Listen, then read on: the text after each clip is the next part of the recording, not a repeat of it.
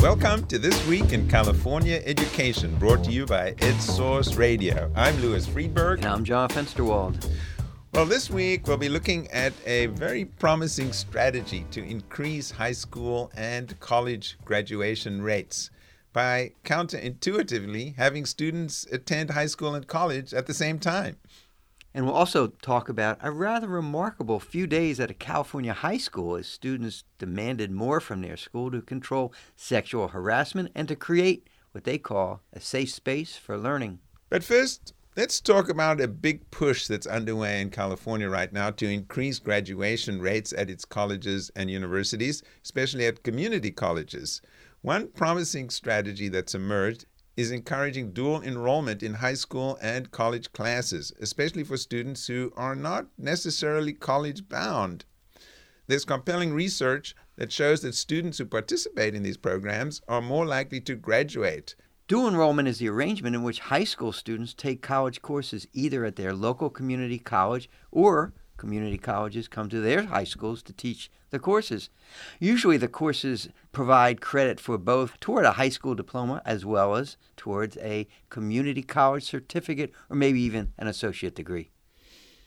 Well, it turns out that California, for quite a long time, lagged the rest of the country, at least compared to many other states, in terms of the number of students participating in these dual enrollment programs. But it's grown significantly in the last few years. UC Davis professor of education Michal Kurlaender was able to assemble accurate data for the first time that shows about one in eight seniors in California has taken at least one community college course while in high school. That's good, but it still could be a lot more. And you know, you and I hosted a webinar this week on the topic, and I found it a really interesting and informative hour. I learned a lot from the hour, and for listeners who want to link to listen to it themselves, it's on our website. To continue with the discussion, we've invited back one of the panelists from the webinar, Leslie Shu Freeman from Oakland Unified, because we were impressed with the inroads that Oakland has made in just a few years with dual enrollment. Leslie is the district's manager of dual enrollment. Welcome, Leslie. Thanks for having me. So, describe what your dual enrollment program looks like, who it serves, and how you were able to get so many students involved in it. We launched our program in the fall of 2015, and we started small with just a handful of high schools, about four, and we're currently across nearly all of our high schools. We serve about a thousand students per semester across our 15 high schools, and it's a blend of courses. So it's career ed or CTE type courses or general ed courses. CTE is the CTE is career tech education and those courses typically are aligned with our career academies and pathways which we have across all of our high schools. So you have some flexibility in terms of what you can offer, but all of your courses are taught by college instructors from where? That's right. Our college courses are taught by Peralta faculty from the four Peralta colleges, and they push into the high schools. Most of our courses are taught uh, during a student school day, taught by the Peralta faculty and these courses are completely free of cost to the student. The school picks up the bill for books and supplies, and the colleges have completely waived other fees. I mean, the goal of this program, as I understand it, is to reach students who wouldn't normally have gone to college, weren't sort of on a pathway to college. Wouldn't these courses be like really challenging for these students? It seems almost counterintuitive that you would have students who might not have gone to college taking college courses in high school. Yeah, that makes a lot of sense. But our students are actually choosing to take on this challenge of taking on a rigorous college course. So our students aren't forced to take the class. Uh, we work closely with our high schools um, to request courses that are aligned with student interest as well as their pathways. And students are, you know, they usually have conversations with their counselors and with adults at the high school who share information about the courses and also what it means to be in a college course. And so students are making informed decisions about whether or not they want to take on the challenge of being in a college course. Most students pass, right? Uh... Yeah, we have very high pass rates. On average, 82% of our students pass with a C or, or, or a P or higher. And so these students get credit for a high school course and That's they right. get credit for a community college course. Yes, students are getting both high school and college credit. Um, oftentimes, our courses are also A to G approved through the UC CSU system. Um, and the courses that students are taking, they get college credit um, that can be applied towards a certificate or maybe an associate's degree at the community college. And oftentimes, our courses are also transferable to the UC and CSU system. In other words, this is one less course that students then have to take that may be part of their general ed requirements or even a major requirement once they're at a four year college. So, Leslie, you're, you're telling us that the students do well in these classes, that there's demand for it. Yes. What accounts for this program having these positive results? I think that one of the key reasons why dual enrollment is so successful is that they're being exposed to a college course in the safety of high school. So they're amongst their peers. They're amongst adults who know them fairly well. And they're being exposed to a rigorous college course in the safety of high school. And we also ask our high schools to have measures in place to make sure that students have academic support. So there's actually a high school teacher who supports students in the classes on off days, for instance. We don't ask professors to change their instruction because this is the kind of exposure they're going to be having once they're in college. We don't want it to be watered down. We don't want it to be easier. We really want them to be having an authentic experience. So, if you know, college can sometimes feel very daunting for first generation low income students of color. And dual enrollment is bringing that daunting experience in, in a small way to high school in, in a safe place where they can kind of try it out. You've been successful, obviously, in Oakland Unified, but only about one in five schools in the state has dual enrollment. What could the state do to help districts, other districts that don't have it? What could the state do to make it easier for them? You know, I was really happy to see that there was a recent announcement from the governor to uh, release $5 million to support the books and supplies for dual enrollment. And while $5 million is great, it's just not enough. It's really a drop in the bucket as far as what it's going to take to really support school districts and community colleges. While we've been talking, this concept of growth mindset came up uh, that Carol Dweck at Stanford really pioneered, giving students a notion that they can succeed as opposed to, oh, I can't do that.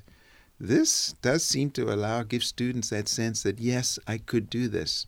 Isn't that central to this It's, approach? It is very central to this approach. And I think that we are responsible for giving our students these sort of challenges and then providing also the scaffolds of support to make sure that when they come across the question of, I can't do this, or can I do this, or this is really hard, that there's an adult by their side, or there's a peer by their side saying, I'll share my notes, or no, this is how I did it. And they're sharing these sort of strategies to be successful in college. And you're that much more ready once you're kind of launched into a totally new foreign environment. We're getting some of that anecdotal data already of students reporting back, I'm this much more confident, or I learned this concept in a dual enrollment class that I already knew. And so I was able to confidently raise my hand in a huge lecture hall at UC Berkeley of 700 kids.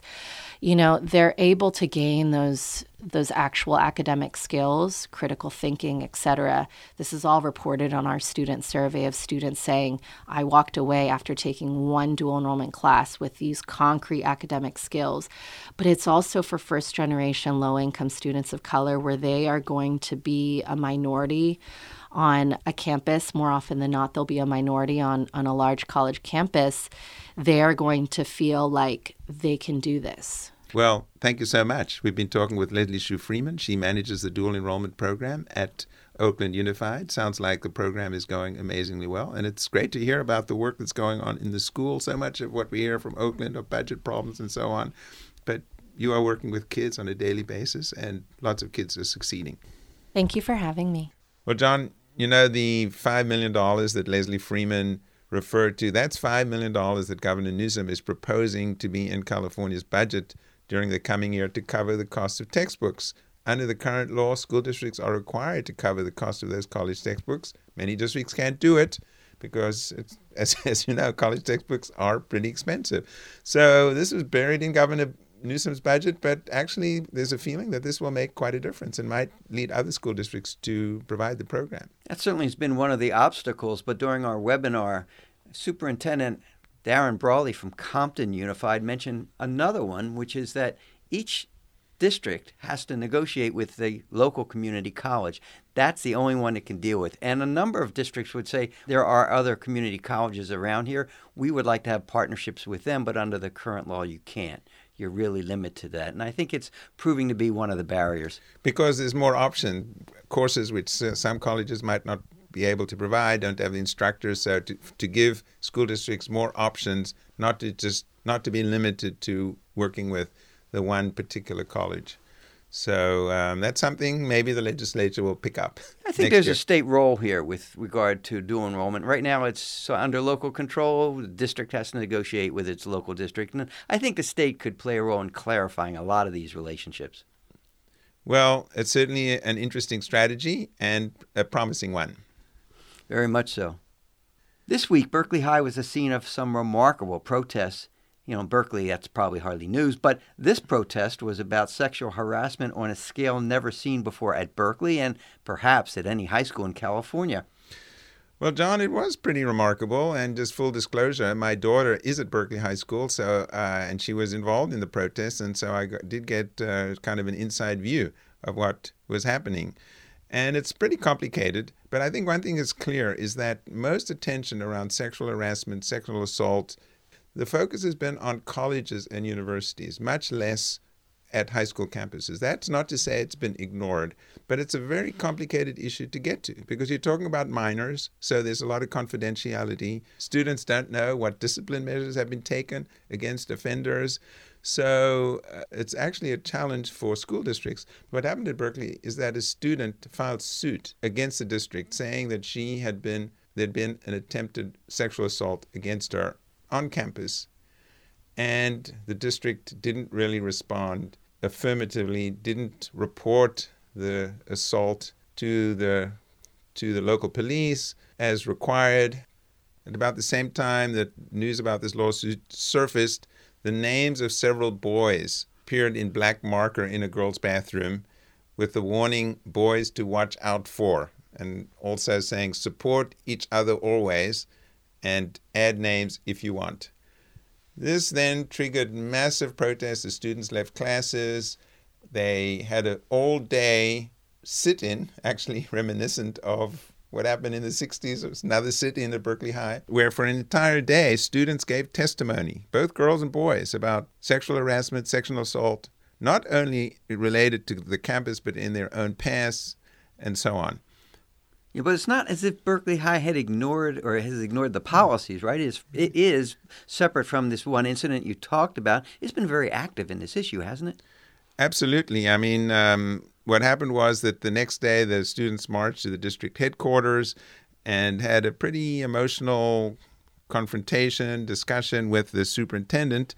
And uh, the superintendent then did send out a notice to all the entire school community, listing all the things that they had done. I mean, there's been violence prevention education starting in the ninth grade. They brought in a, a sexual harassment education program, peer to peer education program called Green Dot. They had added investigators in the district's complaints office and so on. But the superintendent acknowledged that they needed to do more. So, what do you think happens next? All this has happened this week. And uh, I have to say, I mean, this has been very tough for everybody, for the administrators, for the students, because this is Berkeley. I mean, a very progressive community.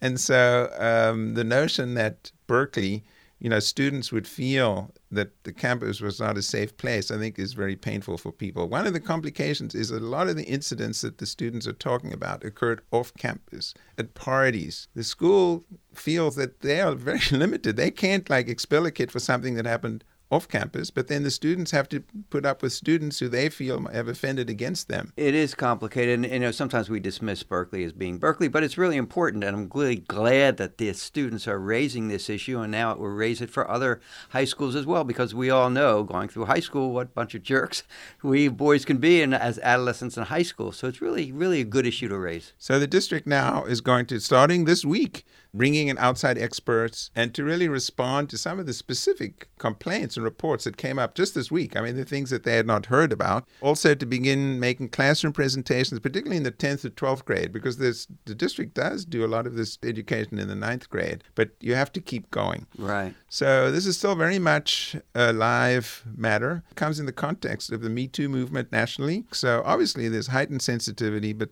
what is very clear is that more work needs to be done amongst this youth population. Louis, I'm sure we're going to follow this issue because it's not going to go away. Now, John, I think there's still a lot of work to be done. And the thing that's impressed me was uh, really how both sides have responded. Students have been serious about this and uh, on a very difficult issue, and, and the administration is trying to grapple with it. And I think whatever Berkeley does, does provide lessons for what other school districts could or should be doing going forward.